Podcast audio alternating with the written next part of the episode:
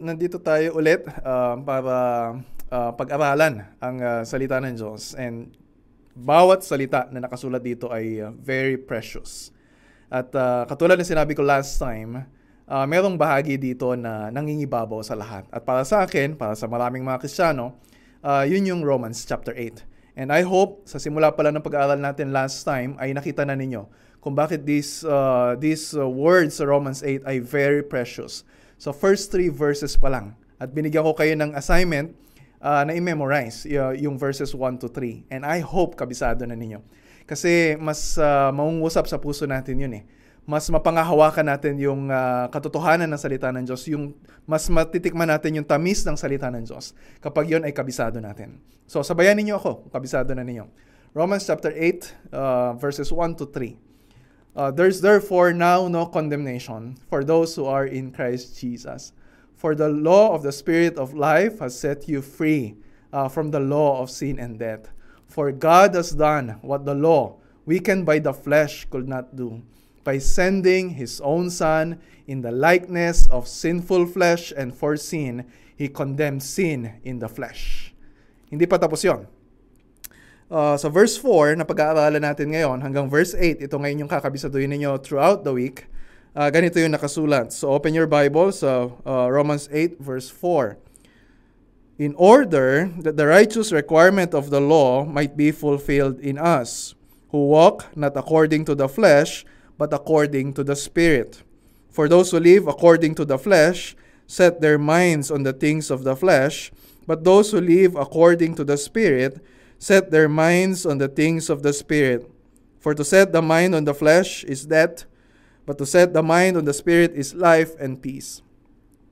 For the mind that is set on the flesh is hostile to God, for it does not submit to God's law. Indeed, it cannot. Those who are in the flesh cannot please God. Let's pray. Our Father in heaven, muli mong patunayan sa amin kung gaano ka kung gaano katamis, kung gaano ka sarap mapakinggan ang mga salita mo. And Father, uh, we're praying, Lord, for, for your guidance. Uh, we're praying, Lord, for your wisdom.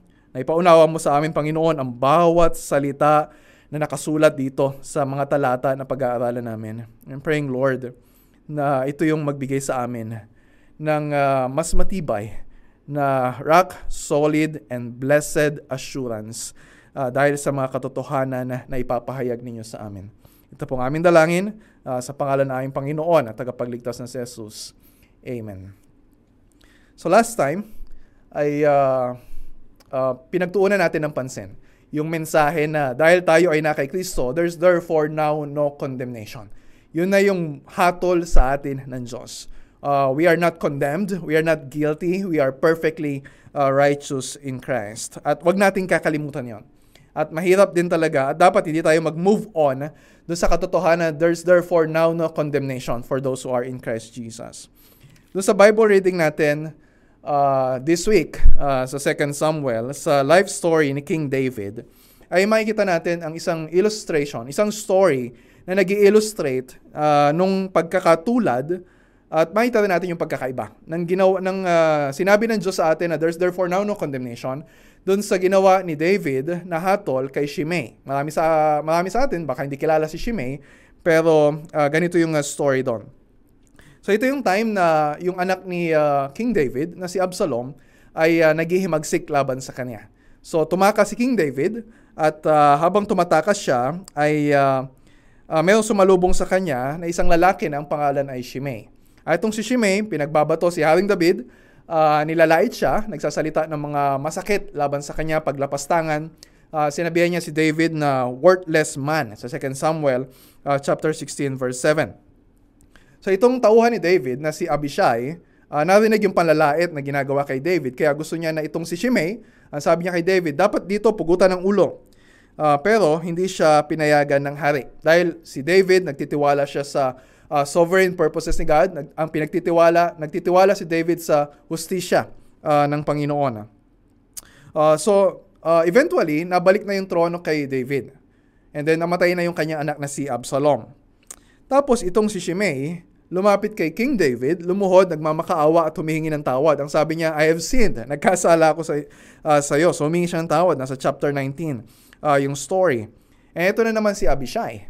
Ang sabi ni Abishai, pinayuhan, pinayuhan na naman niya yung hari na dapat patayin itong si Shimei. Dapat pugutan ng ulo dahil sa paglapastangan at panlalait na ginawa niya noon. Well, uh, he deserves to die. Yun naman talaga yung narapat para sa kanya malaking kasalanan ang paglapastangan sa hari na itinalaga ng Diyos, the Lord's anointed. So, pero yung sabi ni David kay Shimei, ang sabi niya, you shall not die. Naalala niyo yung time na si David naman yung nagkasala sa Panginoon? Uh, nung siya ay uh, nangalong, nangalo niya uh, kay uh, Bathsheba at pinapatay niya si, si Uriah. Tapos humingi siya ng tawad sa Panginoon. Ang sabi ni David sa Panginoon, I have sinned. Pero ang hatol sa kanya ng Panginoon, uh, through uh, uh, Prophet Nathan, sinabi ng Diyos sa kanya, You shall not die. So kung paano naranasan ni David yung hatol sa kanya ng Diyos na no condemnation, ganun din yung sinabi niya kay Shimei. At ito ay napakagandang salamin ng laki ng awa at grasya uh, ng Panginoon para sa atin. So David chose not to condemn Shimei, although deserving si Shimei. Talagang pwede naman at dapat lang niyang dapat lang siyang parusahan ni David. And that's consistent with justice. And it reminds us dun sa action ni David na there is therefore now no condemnation uh, for those who are in Christ Jesus. Merong pagkakatulad, pero meron ding malaking pagkakaiba. Alam niyo kung ano yung pagkakaiba? And this is the difference. So, hindi pinapatay ni David si Shimei. Pero, nung siya ay uh, malapit ng mamatay, so hindi niya pinapatay si Shimei kasi sumumpa siya, meron siyang oath na binitawan. Pero nung malapit na siyang mamatay, binili niya sa anak niyang si Solomon eh, na pumalit sa kanya bilang hari na alalahanin si Shimei at yung kasalanan na ginawa ni Shimei sa kanya at sinabi niya kay Solomon, do not hold him guiltless. So, ganun ang nangyari. After some years, pinapatay ni Solomon si Shimei. And so, hindi mapangahawakan ng matibay ang salita ni David na you shall not die. So matagal, matagal ilang taon yung nakalipas bago siya mamatay. Pero nag, na, uh, naigawa din sa kanya yung hatol uh, ng kamatayan. Pero pag Diyos ang nagsabi, we can have assurance. And this is the difference. We can have assurance that we shall not die. Hindi talaga tayo mamamatay. Dahil kay Kristo, na siyang namatay para sa atin at siyang umako na ng mga kasalanan natin, we will be forever guiltless. No more condemnation. Hanggat ang Diyos ang nasa trono at walang papalit sa Kanya. Hanggat ang Diyos ang may hawak ng hatol natin at irreversible yon. Uh, wala ng court of appeals. Hanggat nananatiling faithful ang Diyos at mananatili siyang faithful. Hanggat nananatili siya na perfectly just, overflowing in mercy, at hindi nagbabago yung kanyang karakter, he will remain true to his character. So mapangahawakan natin yung there's therefore now no condemnation para sa atin. Kahit na mahabang panahon din na nilapastangan natin ang uh, ang Panginoon at hari ng buhay natin. And that, that is grace. Yun yung assuring grace. Yun yung sweet and blessed assurance na pinag-aaralan natin sa Romans 8. Pero katulad ng binanggit ko last time, merong kaakibat dito na question. Merong kaakibat dito na issue. Kasi sinasabi ng iba, okay, kung ganun yung assurance na meron tayo, de, pwede na pala tayo na magpatuloy sa kasalanan kung ganon. Actually, sinagot na yun ni Paul sa chapter 6, uh, verses 1 to 2. Uh, sinabi niya yung possible question na, Shall we continue in sin that grace may abound? Yung sagot niya, no, no, no, may never be. Hindi dapat ganon. Bakit? Dahil ang layunin ng Diyos para sa ginawa ni Kristo ang layunin ng Diyos para sa kaligtasan na ginawa niya para sa atin, ang layunin niya para sa kalayaan na meron tayo ngayon, ay hindi lang tayo maituring na matuwid uh, sa harapan niya. So yun yung tinatawag natin na justification. So you all, we, we need to always remember yung mga theological terms na yon. So ang layunin niya, hindi lang tayo para maituring na matuwid sa harapan niya, kundi para baguhin tayo at gawing matuwid. Unti-unti, araw-araw. So yun yung tinatawag natin na sanctification. So hindi lang para bihisan tayo at balutan ng external perfect righteousness ni Kristo, thus justification, kundi para buhusan din tayo at punuin ng internal righteousness sa pamagitan ng Espiritu na nasa atin. Yun yung sanctification. Yun yung progressive. Yung justification, tapos na. It's a done deal. Pero nananatili yung present reality ng katayuan natin, yung kalagayan natin, na there's therefore now no condemnation. Pero itong sanctification, nagpapatuloy, hindi pa tapos, at hindi matatapos uh, sa buhay na ito. So mahalaga yung dalawang theological terms na yun. Justification, sanctification. Magkaiba, wag nating paghahaluin, wag nating i-confuse yung meaning ng dalawa. So yung justification, minsanan lang. Ulitin ko ha, nung oras na tayo ay nagsisi sa kasalanan at sumampalataya kay Kristo. So pinatawad na tayo, itinuring na tayo na matuwid, justified. So past event yon. Pero nananatili yung present reality nun sa atin at forever reality. We will be we are, we are forever justified. So hindi na magbabago yon. Ay ito yung nagbibigay ng assurance sa atin na yung final verdict ng Diyos sa atin, we are not guilty, we are righteous in Christ. So paulit-ulit ko sinasabi ko kasi mahalaga na maintindihan natin yon. At yung assurance na meron tayo as a result of that justification, ay siya namang magdudulot ng pagbabago sa klase ng buhay natin. Sa pakipaglaban natin sa kasalanan at sa pamumuhay natin sa kabanalan. So, yung justification natin, hindi nakasalalay dun sa sanctification. Pero yung sanctification natin, nakasalalay dun sa justification natin. So magkaiba yung dalawa pero hindi pwedeng paghiwalayin. Walang Christian na pwede mo sabihin na justified pero hindi siya dadaan sa proseso ng sanctification. Kasi ang layunin ng Diyos sa ginawa niyang pagliligtas sa atin ay uh, yun ang layunin niya, yung sanctification. At hindi pwedeng mabali yung layunin iyon ng Diyos. So, malinaw yan sa verse 4. Ito yung kasunod na pag-aaralan natin. At yung verse 4, actually kalugtong yan ng verse 3. Hindi pa tapos yung uh, statement ni Paul sa verse 3, pinutol lang natin last time kasi we don't have enough time uh, para pag-aralan yun. So dito sa verse 4, Sinasagot ni Pablo yung tanong na, ano daw yung layunin ng Diyos? Bakit niya ipinadala si, si Kristo? Ano yung layunin ng Diyos? Bakit kailangan mamatay uh, si Kristo sa krus? Ano ang layunin ng Diyos? Bakit hinatulan niya yung kasalanan sa kamatayan ni Jesus? Ano yung layunin ng Diyos sa pagliligtas niya sa atin? At ang sagot, nasa verse 4. Sabi niya, In order that, so ito yung purpose ng Diyos sa ginawa niya. In order that, the righteous requirement of the law might be fulfilled in us, who walk not according to the flesh, but according to the Spirit. So ito yung saling ko yan sa Tagalog. Ginawa ito ng Diyos upang ang makatuwirang itinakda ng kautusan ay magkaroon ng katuparan sa atin na lumalakad o namumuhay nang hindi ayon sa ating makasalanang pagkatao, kundi ayon sa Espiritu. So, yung question, ano daw yung layunin ng Diyos sa ginawa niya in sending His own Son? Ang sagot, in order that the righteous requirement of the law might be fulfilled in us. So ngayon, anong ibig sabihin nito? Ano yung tinutukoy dito doon sa statement ni Paul? Ang tinutukoy ba niya dito ay yung justification o yung sanctification? Kaya pinaliwanag ko yan kanina ko anong pagkakaiba.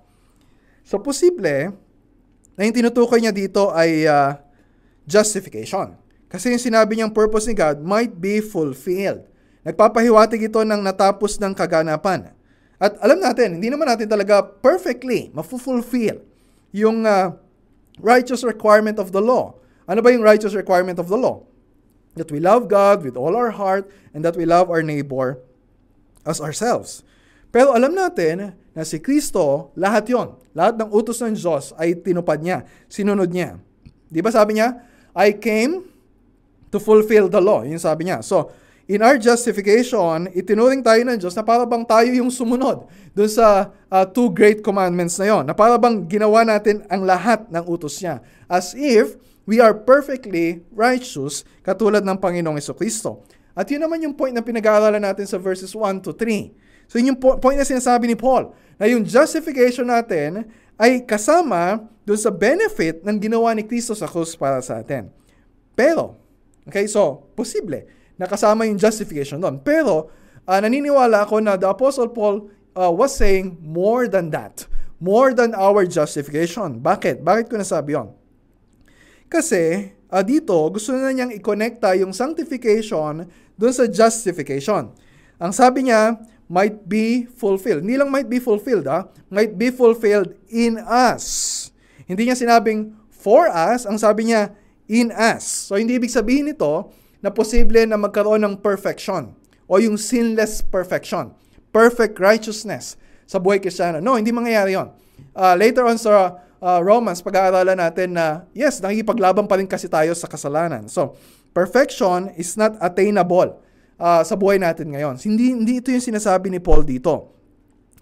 Ang uh, sinasabi niya, itong perpektong katuwiran ni Kristo na siyang ibinihis na sa atin, unti-unti, araw-araw, ay isinasakatuparan sa buhay natin at ginagawa tayong matuwid, katulad ni Kristo. So, yung malinaw na layuning sinasaad dito ni Paul ay hindi lang yung maituring tayo na matuwid sa harapan ng Diyos, yung justification, kasama yon. Kundi bigyan tayo ng kapangyarihan na mamuhay ng matuwid para maging posible, para maging sigurado na tayo ay mamumuhay sa kabanalan. And this is part of God's promise sa New Covenant. When you look at Jeremiah 31, 33 to 34, nakasama sa promise ni God sa New Covenant, yung parehong justification at sanctification. Sabi niya sa verse 34, at ito'y may kinalaman sa justification, I will forgive their iniquity and I will remember their sin no more. No more condemnation. And then sa verse 33, yung sanctification, ang promise ni God, I will put my law within them and I will write it on their hearts. So, ito yung fulfillment ng new covenant sa atin And ga, ang Diyos ay determinado na tuparin pareho ito. So, yung justification, sanctification, pinagsama ng Diyos sa buhay kristyano at hindi dapat paghiwalayin ng sino mang tao. So, nilinaw ito ni Pablo dun sa sumunod na linya uh, sa verse 4. Kung saan sinalarawan niya, sino ba yung us that might, might be fulfilled in us? Sa atin, si Pablo, yung mga Kristiyano sa Roma, kasali tayo na nakay Kristo. Sino yon? Paano yung dinescribe ni Paul? Ah, ito yung description niya. Who walk not according to the flesh, but according to the Spirit. Flesh, Spirit. Dalawang magkasalungat na reality. Dalawang magkasalungat na kalagayan o katayuan sa buhay.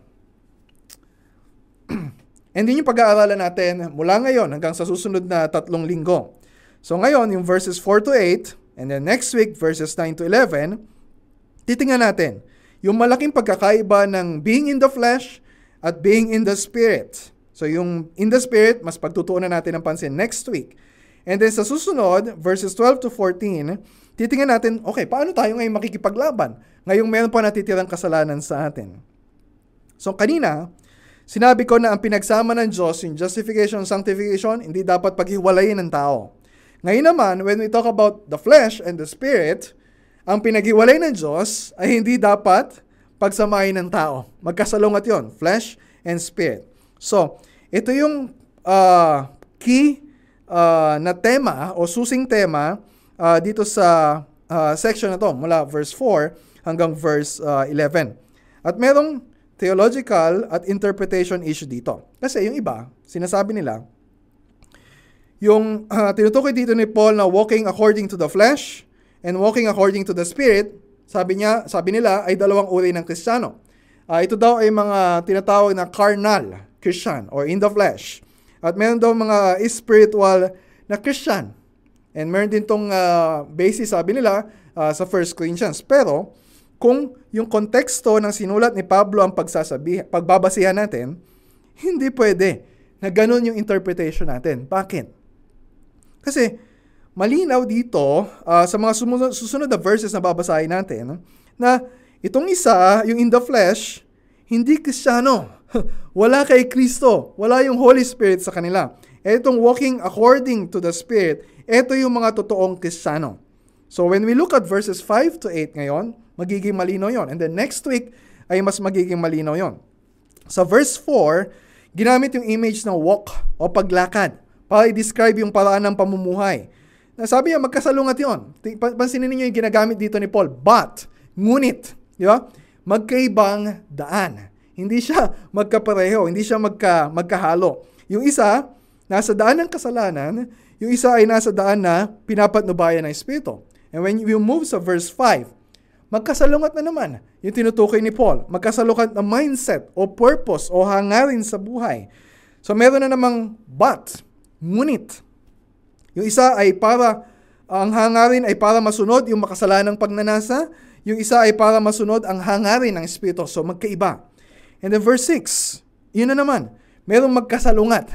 Magkasalungat na kasalukuyang kalagayan at magkasalungat na uh, sasapitin sa hinaharap or outcome. Ando na naman yung but, ngunit uh, sa verse 6. Yung isa ay kamatayan, yung isa ay buhay at kapayapaan. And when you look at verses 7 to 11, ay ito yung expansion ni Paul, uh, mas pinapaliwanag niya dito, magkasalungat na pagtugon sa Diyos, magkasalungat na, relasyon, na klase ng relasyon sa Diyos. Pansinin mo yung word na however sa verse 9. You, however. And this sa verse 10, but. Yung isa, in the flesh. Yung isa ay in the spirit. Magkaiba, hindi lang magkaiba, magkasalungat. Yung isa ay non-Christian, yung isa ay Christian. And I hope that's very clear.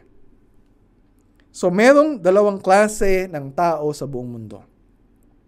Napaka-linaw nung gustong sabihin ni Paul. Yung isa ay in the flesh, yung isa ay in the spirit. Yung isa ay non-Christian, yung isa ay Christian. So, yung question sa iyo, yung question sa atin, saan ka kabilang? Saan tayo kabilang? At yon ang pinakamahalagang tanong na dapat mong sagutin. Before, before you can claim yung mga promises of, of assurance uh, dito ng Panginoon, ay kailangan mo sagutin yon. Saan ka kabilang? Hindi, hindi pinag-usapan dito kung uh, DDS ka ba o dilawan, kung uh, may COVID ka ba o wala, kung mayaman ka ba o mahirap. Hindi yun yung primary issue. Ang primary, primary issue for us Uh, kung alam mo na ikaw ay Kristiyano, yes, we will still struggle sa kasalanan. Yes, may mga sufferings pa rin tayo dahil sa kahirapan ng buhay sa mundong ito. Yes, may mga doubts pa rin tayo, pero no matter where you are in your spiritual journey, no matter where you are in your level of spiritual maturity, lahat ng sinus- nakasulat dito na sinasabi ni Apostol Pablo, these assurance, these gospel truths are for you. Ito ay para sa akin. Ito ay para sa iyo na na kay Kristo. And that's very important. So, totoo, na kahit kristyano na tayo, ay may mga oras na namumuhay tayo na para bang mga unbelievers. And we know that. Wala sa atin ang perfectly righteous. So, hindi lang sa paggawa ng mga kasalanang obvious, kundi maging doon sa pagiging religyoso natin, kapag pinapakita natin sa mga tao na we are doing okay, we are serving the Lord, di ba? We are on fire uh, for the Lord. Pero kung yung ginagawa natin na mabuti ay nakadepende sa sariling lakas natin. Kung yung ginagawa nating mabuti ay nakafocus sa sariling performance natin and driven by yung selfish motivation sa halip na yung passion for the glory of God and love for other people, We struggle with that. Nakik- may, mayroong pakikipaglaban. Yun yung flesh versus spirit. And that's true. Babanggitin nyo ni Paul sa Galatians chapter 5, uh, verses 16 to 24, na mayroon pang mga areas of our heart na hindi nakikita, hindi pa masyado nakikita yung fruit of the Spirit. We're still struggling with that. At meron, tayo, meron tayong kailangan gawin doon. Hindi pwedeng wala tayong gagawin doon. At kapag ating natin sa verse 12 hanggang verse 14, pag-aaralan natin yon. Hindi na tayo dapat mamuhay na parang para tayong nandito, kundi dapat tayong mamuhay na ayon uh, sa paggabay ng Holy Spirit. Pero, bago natin pag-usapan kung ano yung kailangan nating gawin, pag-usapan muna natin ngayon, hanggang sa susunod na linggo, kung ano yung mga katotohanan na dapat nating tandaan bago nating malaman kung ano yung dapat nating gawin. Bakit? Pansinin niyo sa verses 4 to 11, walang exhortations dito si Paul wala siyang sinasabi na utos na dapat nating gawin. Lahat ito ay pagsasalarawan ng realidad ng kalagayan natin kay Kristo. Mula pa verse 1, yun na yung tinutukoy niya kasi gusto niya na magkaroon tayo ng assurance. At yung assurance na yon ay hindi nakabatay. Doon sa performance natin, we're doing, we're, we, whether we are doing good or not. Kundi nakabatay yon sa natapos ng ginawa ni Kristo, nakabatay yon sa pakikipag-isa natin kay Kristo, nakabata yon sa pagkilos ng Espiritu uh, sa buhay natin. So, when you look at verse 1, Yung katayuan natin ngayon, no condemnation in Christ Jesus. Sa verse 2, yung kalayaan na tinanggap natin ay in Christ Jesus. Sa verse 9, in contrast sa mga non-Christians, tayo ay in the Spirit. Sa verse 10, pinapaalala ni Paul na Christ is in you. Sa verse 11, the Spirit dwells in you. Sa verse 11, dalawang beses, the Spirit dwells in you, His Spirit who dwells in you. Sa verse 10, pinaalala ni Paul, Christ is in you. So paulit-ulit yon. We are in Christ, Christ is in you, the, the Spirit is in you, we are in the Spirit. So, anong gusto niyang emphasize dito? Napakalaki ng pagkakaiba nating mga Kristiyano sa mga hindi Kristiyano. Yun ang titingnan natin mula verse 5 hanggang verse 8. So verse 5.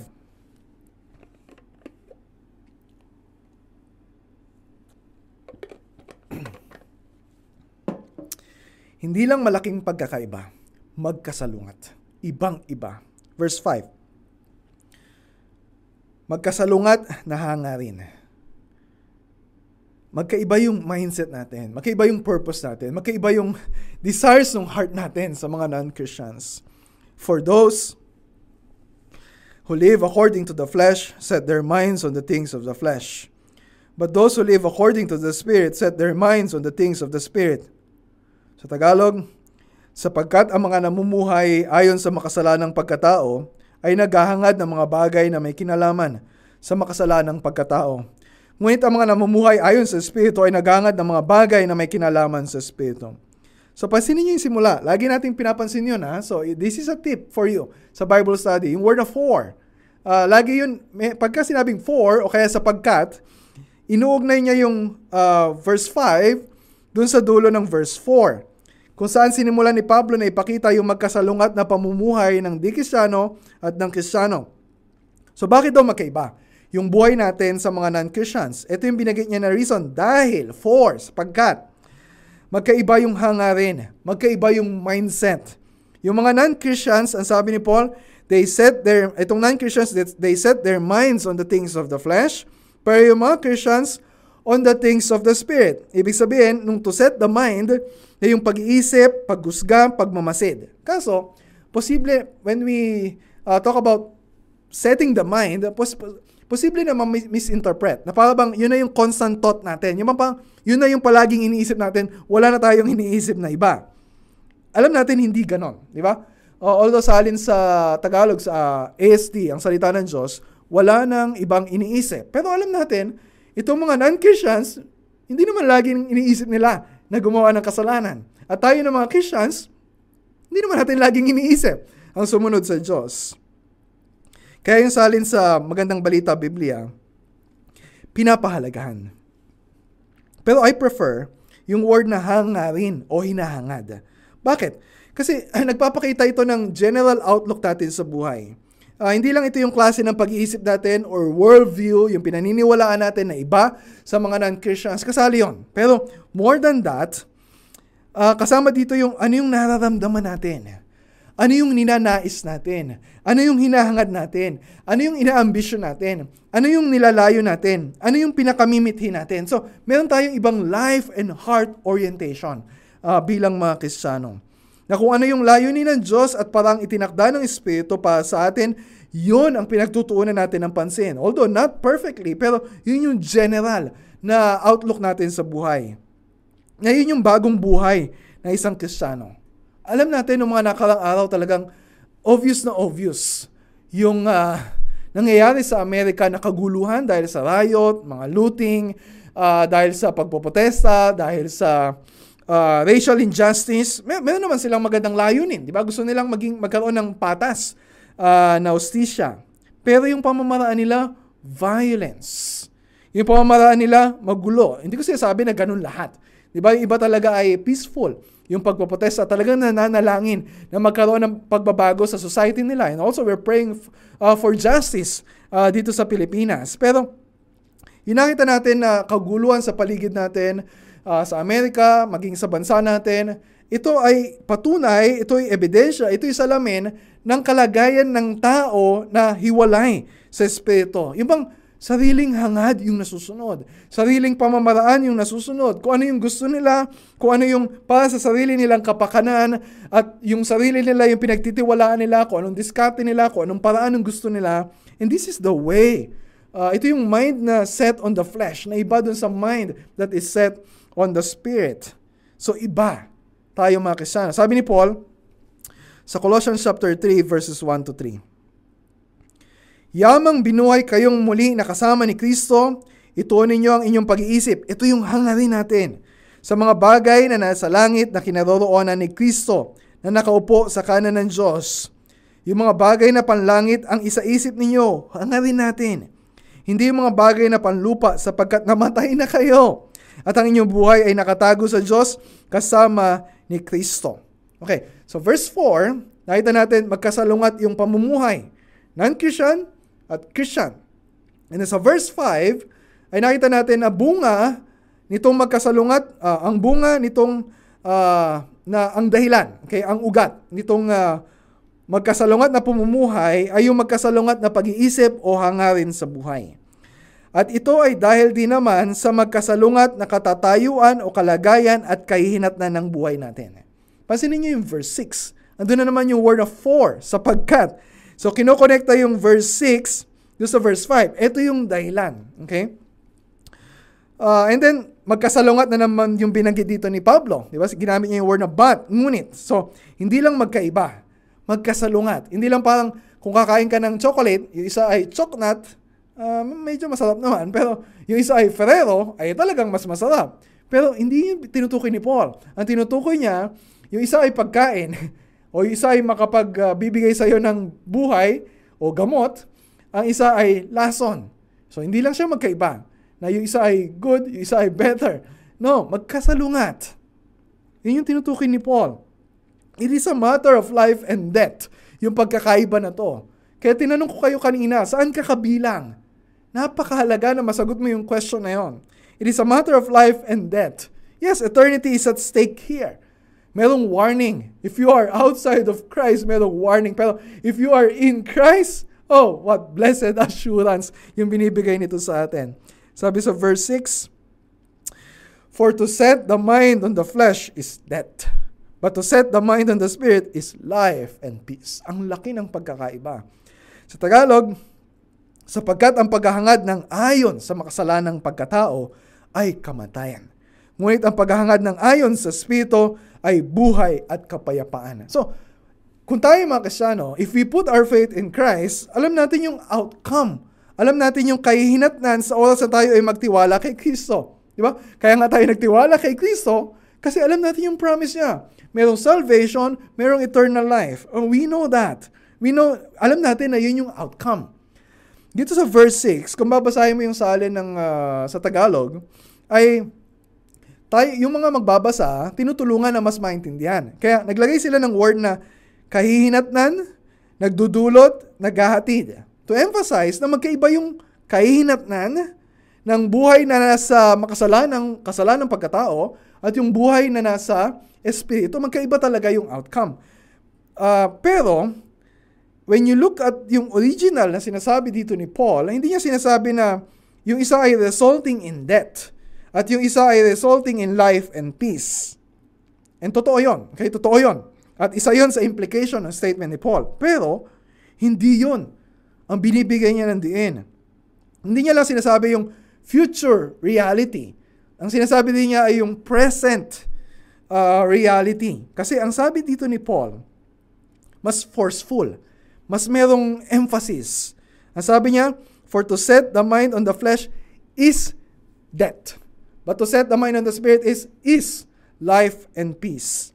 So hindi lang ito future reality, this is a present reality. Hindi lang ito yung kakahinatnan natin, ito rin yung kasalukuyang kalagayan o kinatatayuan natin. So sinasabi dito ni Paul, kung tayo yung mga Kristiyano, iba na. Ibang-iba. Hindi katulad ng mga non-Christians. Para sa kanila, ano daw yung kalagayan nila? Kamatayan. And we know that. Romans 6.23 For the wages of sin is death. At alam natin, pag sinabing death, yes, kasama yung physical death, pero hindi lang yon. Uh, ah, hindi lang yung tinutukoy. Hindi niya lang tinutukoy dito yung uh, impyerno na patutunguhan ng mga namatay na wala kay Kristo. Hindi lang yung wrath to come na binabanggit ni Paul sa 1 Thessalonians 1.10.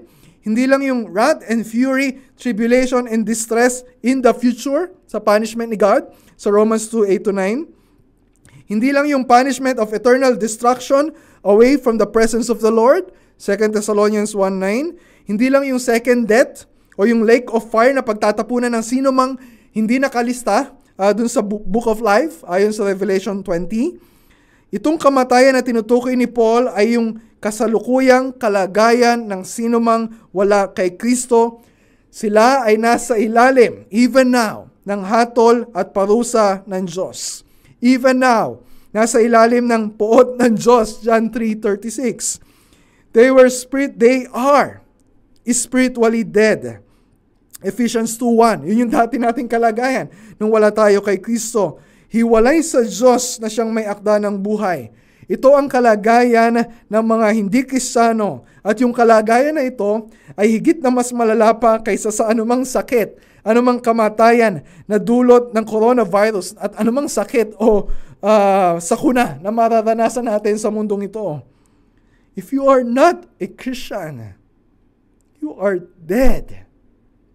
Kahit malusog ka ngayon, kahit wala kang sakit, kahit maginhawa yung buhay mo, kahit may kaya ka sa buhay, kahit feeling mo masaya yung pamilya mo, kahit kinikilala ka ng mga, mga tao. Pero if you are outside of Christ, kung ikaw ay hiwalay kay Kristo, ikaw ay patay. Gumagalaw ka, humihinga ka, pero ikaw ay patay. Hindi sinasabi na mamamatay ka. uh, di ba? Pagka nakabasa ka nung, uh, yung sa sigarilyo, may nakasulat dun sa harap delikado, nakakamatay, o kaya magkakaroon ka ng malalang sakit. Yes, merong future judgment na naghihintay sa if you're not a Christian. Pero sinasabi dito, hindi, mamamatay ka. Ang sinasabi dito, patay ka na. Even right now. You are already dead. Hindi to future tragedy. Ito yung kalagayan mo ngayon. Ito yung ito yung problema na dapat na alalahanin mo. Ito yung dapat nakatakutan na sino man na wala kay Kristo. And my prayer ay ito rin yung ito rin yung gamitin ng Diyos para para magtulak sa iyo na wala kay Kristo para masumpungan yung buhay at kapayapaan na na kay Kristo. If you are in Christ, life and peace. Ito yung sabi ni Pablo. Yes, that's our future. Merong eternal life, merong eternal peace in the presence of God pagkatapos ng buhay natin and fully kapag bumalik ang Panginoong Kristo. Pero yung eternal life and peace na yon, nagsisimula na ngayon. At yun yung gustong bigyan din ni Paul. To set the mind on the Spirit is life and peace. So kung ang kamatayan ay pagkahiwalay sa Diyos, ang buhay naman, ibig sabihin, ay yung mapanumbalik yung nasirang relasyon natin sa Diyos. At ito yung prayer ni Christ. Sabi niya sa John 17.3, And this is eternal life, that they may know you. So it's about relationship with God. At nangyari ito dahil sa ginawa ni Kristo para sa atin. Di ba sabi sa Romans 5.1, Therefore, since we have been justified by faith, we have peace with God through our Lord Jesus Christ. And then verse 10, verse 11, Dati, dati, tayo yung mga kaaway ng Diyos. Ngunit tinanggap na niya tayo bilang mga kaibigan reconciled sa pamagitan ng pagkamatay ng kanyang anak. At dahil dito, tiyak, tiyak, ito yung assurance natin, tiyak na maliligtas tayo sapagkat si Kristo ay buhay. At hindi lamang yan, tayo nagagalak dahil sa ginawa ng Diyos sa pamamagitan ng ating Panginoong Heso Kristo. Sapagkat dahil sa Kanya ay tinanggap tayo bilang mga kaibigan ng Diyos. Meron ng reconciliation. So yung expanded treatment ni Pablo tungkol sa magkasalungat na kalagayan ng nakay Kristo, nakay Kristo at wala kay Kristo, yung buhay at kamatayan ay nakasulat sa verses 12 to 21 ng chapter 5. Dahil sa kasalanan, sabi niya sa verse 12 at verse 14, kumalat ang kamatayan, nagahari ang kamatayan. Sabi pa niya sa verse 18, merong condemnation dahil sa kasalanan pero merong justification in life dahil kay Kristo.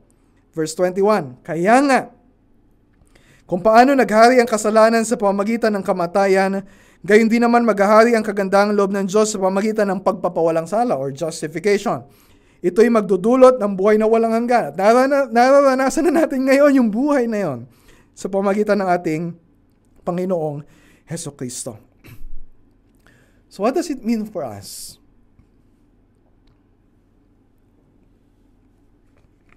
Pag-isipan ninyo, what does it mean for us?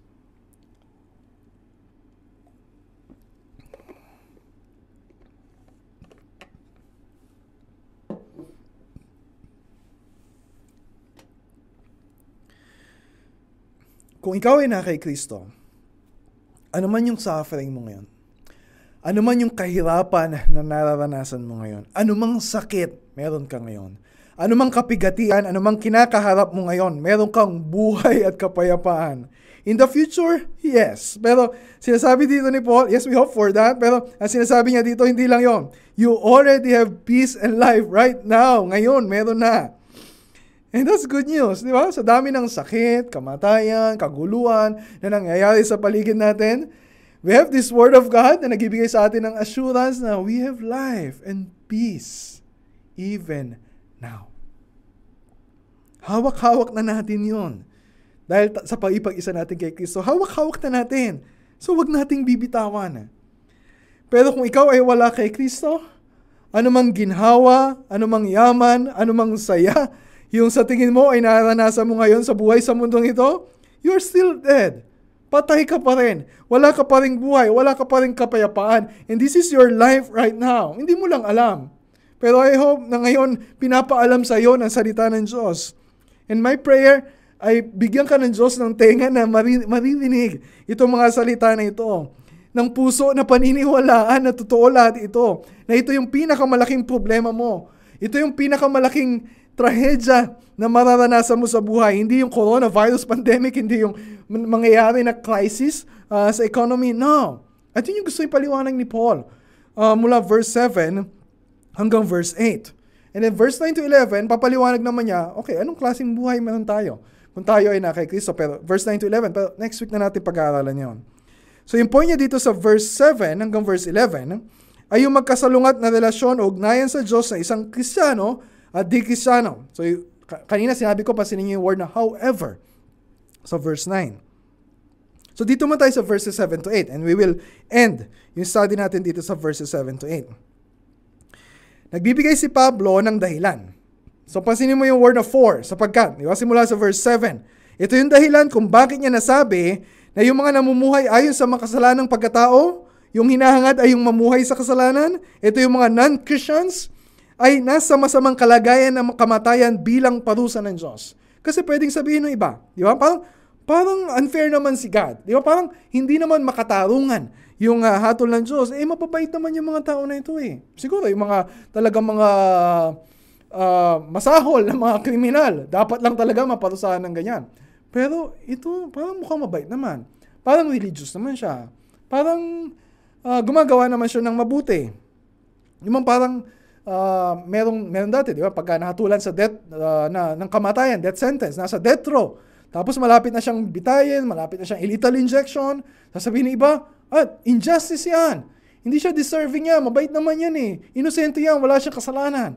Imposible, sa justice system na meron tayo sa bansa natin at sa lahat ng bansa sa buong mundo, pwedeng mahatulan ng maling hatol yung isang tao na wala namang kasalanan, wala namang krimen na ginawa.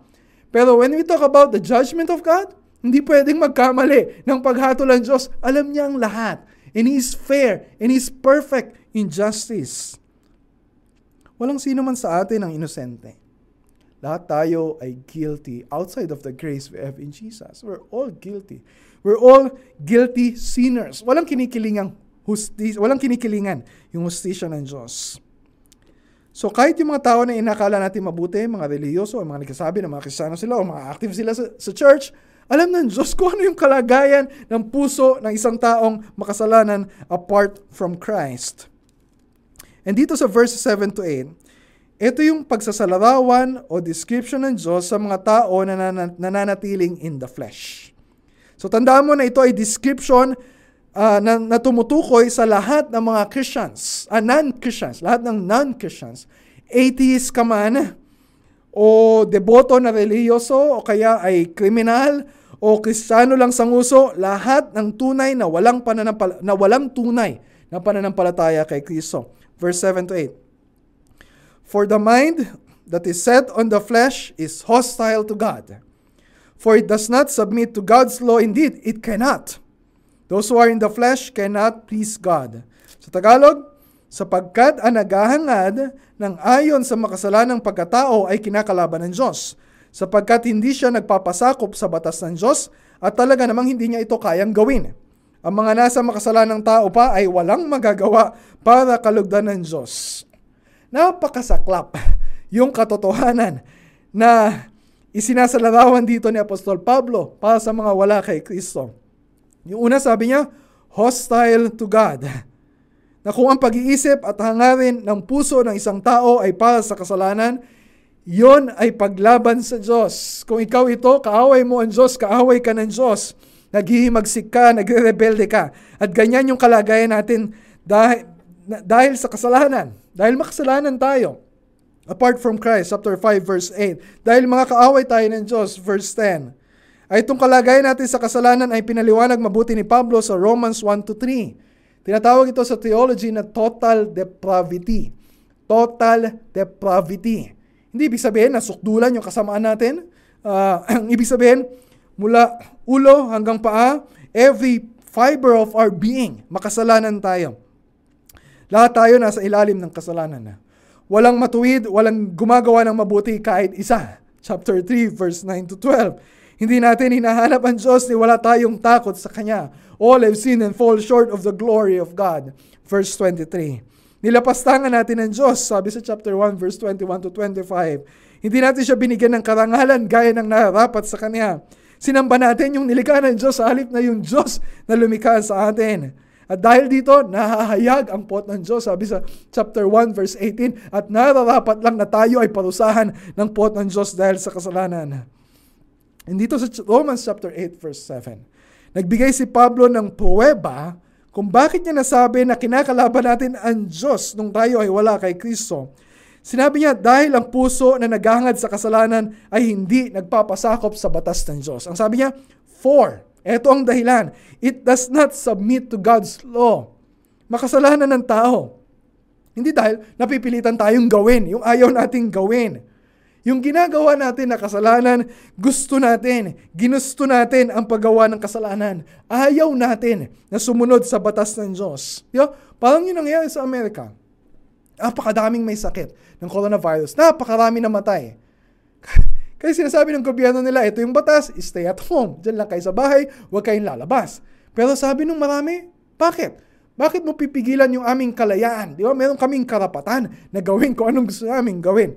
So yun, daan-daan libo tuloy ang namatay sa kanila. Pati yung mga riots, mga looting, anarchy na nangyayari dahil sa mga protesta tungkol sa racial injustice, wala na ring batas-batas na sinusunod sila. Kung sino yung gusto nilang uh, saktan, sino yung gusto nilang nakawan, uh, sino yung gusto nila, kung ano yung gusto nilang sunugin, kung ano yung gusto nilang gawin para masunod, ma- mangyari yung sa tingin nila na tama, na dapat na mangyari, yun ang ginagawa nila sa mundo natin may batas. Dapat lahat ay mag- mag-comply dun sa batas na yon ng Diyos. Pero binabago natin ang batas. Gusto natin tayo ang batas. Gusto natin tayo ang nasusunod. Eh natatawa tayo kapag narinig natin na, oh, parang hawig yan sa sinabi ni Kim Chu. Pero this is serious. Yung katotohanan na sinasabi ng salita dito ng Diyos ay hindi nakakatawa. Diba? Yung pagkalat ng virus, patunay nakaseryosohan ito. Yung anarchy na nangyayari sa US, patunay niyan. Yung racism, uh, patuloy, uh, patu- patunay niyan. Yung buhay natin na hiwalay kay Kristo ay patunay niyan. And this is not a joke. Tawanan mo kung gusto mong tawanan yung reality na yan. Uh, kung gusto mong mapahama, kung gusto mong mamatay, kung gusto mo na ma- maranasan ang, ang bagsik ng parusa ng Diyos. And that's our problem. May magagawa ba tayo para solusyonan yung problema na yun? Wala. Kaya sinabi ni Paul doon sa dulo ng verse 7, Indeed, it cannot. Cannot. Wala tayong kakayahan na sumunod sa batas ng Diyos. Yeah, externally, yes. Pero yung from from the heart, yung heart na motivated by the glory of God, love for God, hindi natin kaya. Wala tayong kakayahan. Wala tayong kapangyarihan. Wala tayong magagawa para makasunod sa batas ng Diyos. Napakalaki ng problema ng puso natin. So kung sarili natin yung problema natin, hindi pwede na sarili natin yung solusyon. Di ba? We need the gospel. Kaya ang haba-haba ng sulat ni Paul sa Romans para ipaliwanag sa atin that the gospel is the power of God for salvation. Romans 1.16 We need the gospel. Ito yung sinasabi ni Paul sa verse 8. Bakit kailangan natin yung gospel? But if you, if you are in the flesh, wala sa yung Holy Spirit, wala ka pa kay Kristo, bakit kailangan mo yung gospel? Sabi sa verse 8, Those who are in the flesh cannot please God. Cannot. Hindi lang sinasabi na they will not please God. Ang sinasabi, they cannot. So kapag sinasabi natin yung doktrina ng total depravity, nangangahulugan din ito ng total inability. Yung talagang walang magagawa, zero ang magagawa ng isang tao na wala kay Kristo.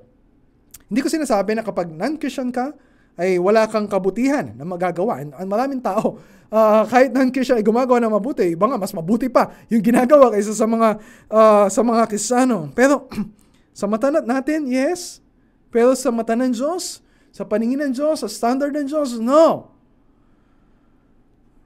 Hindi nalulugod ang Diyos sa anumang gawa, mabuti man sa harap ng tao, na hindi glory of God and love for others yung motivation at hindi nanggagaling sa pananampalataya sa Panginoong Heso Kristo. Di ba? Kahit na dun sa attempt ng mga tao to please God, gumawa ng mga religious activities, to do good works, para matanggap sila ng Diyos, they still fall, fall short of God's standard. Hindi nalulugod ang Diyos kung yon ay ginagawa ng hiwalay kay Kristo. Diba? Apart from the regenerating work of the Holy Spirit, wala tayong kakayahan. Wala tayong kapangyarihan. Wala tayong magagawa para iligtas yung sarili natin at makapamuhay ng ayon sa kalooban ng Diyos. Kung ikaw ay patay, ano magagawa mo? Wala. Pero dahil kay Kristo, and this is the good news, dahil kay Kristo, tayo ay buhay. Yun yung sinasabi ni Paul sa verse 9. You, however, are not in the flesh, but in the Spirit. Pero, next week na natin pag-aaralan yun. Ngayon, sapat na ipaalala sa atin. Kung tayo ay na kay Kristo, magkaibang magkaiba ang buhay natin sa mga hindi Kristiyano. Di ba? Kaya nga naparito si Kristo para tiyakin yung napakalaking pagbabago na kailangan natin. At ano yung pagbabago na yun na nangyari na sa atin? Kung yung mga non-Christians hindi kinalulugdan ng Diyos, tayo ngayon ay kinalulugdan ng Diyos. Yes, may mga nagagawa pa rin tayo na, na hindi pleasing sa Panginoon, pero dahil kay Kristo, na sinabi ng Diyos Ama sa Kanya, You are my beloved Son, with you I, I am well pleased. Ganon din yung kalagayan natin. We are no condemnation. Ang sinasabi sa atin ng Diyos, You are my beloved Son and or daughter. You, uh, with you I am well pleased. And that's the gospel. Meron na tayong bagong buhay, meron na tayong bagong puso, na sa atin na Espiritu, magagawa na natin na magpasakop sa batas ng Diyos. Sumunod sa kalooban niya at ma-enjoy yung, yung pakikipagkaibigan sa Diyos, yung reconciled relationship with God.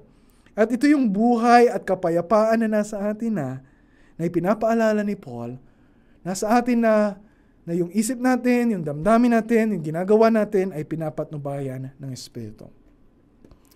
So this This is the message of verses 4 to 8. Na nagpapaalala sa atin. Nagkakaroon tayo ng mga pagdududa. Nagkakaroon tayo ng mga pag-aalinlangan. Nagbabago-bago yung damdamin natin kasi binabatay natin yung assurance natin doon sa mga bagay na pabago-bago sa paligid natin. O kaya doon sa performance natin or yung level of maturity natin na pabago-bago din uh, araw-araw. And that's our problem. Kaya hindi natin na-enjoy yung rock solid and sweet assurance na nais ng Diyos para sa bawat isa ng mga anak niya. At paano mangyayari yon? Paano natin ma-experience yung rock solid and sweet, blessed assurance? Kung yon ay ibabatay natin sa katiyakan, yung katiyakan natin ay ibabatay natin sa hindi nagbabagong katayuan at kalagayan natin kay Kristo. Christ is our solid rock all other ground is sinking sand. Let's pray. Our Father in heaven, we, we recognize na sa yaman ng salita mo, kahit ilang oras ay hindi sapat para lubos namin itong maunawaan. At kahit maintindihan namin, may mga areas sa heart namin parang ang hirap paniwalaan, ang hirap tanggapin. Lord, tulungan mo kami. Just open our eyes. Move our hearts para tanggapin ang lahat na nakasulat dito na ito'y totoo, ito'y mabuting balita para sa amin. And so Father, I'm praying, Lord, na wala, wala ni isa mang salita ang binitawan ko ngayon na tapat sa mga salita mo na nakasulat dito sa Biblia ang masayang. At walang ni isa man dito ang masasayang dahil tapat ka na nangako ng layunin mo ay isa, isa sa katuparan mo sa pangangaral ng iyong salita. At naway marinig namin itong mabuti, manghawakan namin itong mabuti, at mamuhay kami ng ayon sa katotohanan ng iyong salita. This is our prayer in Jesus' name.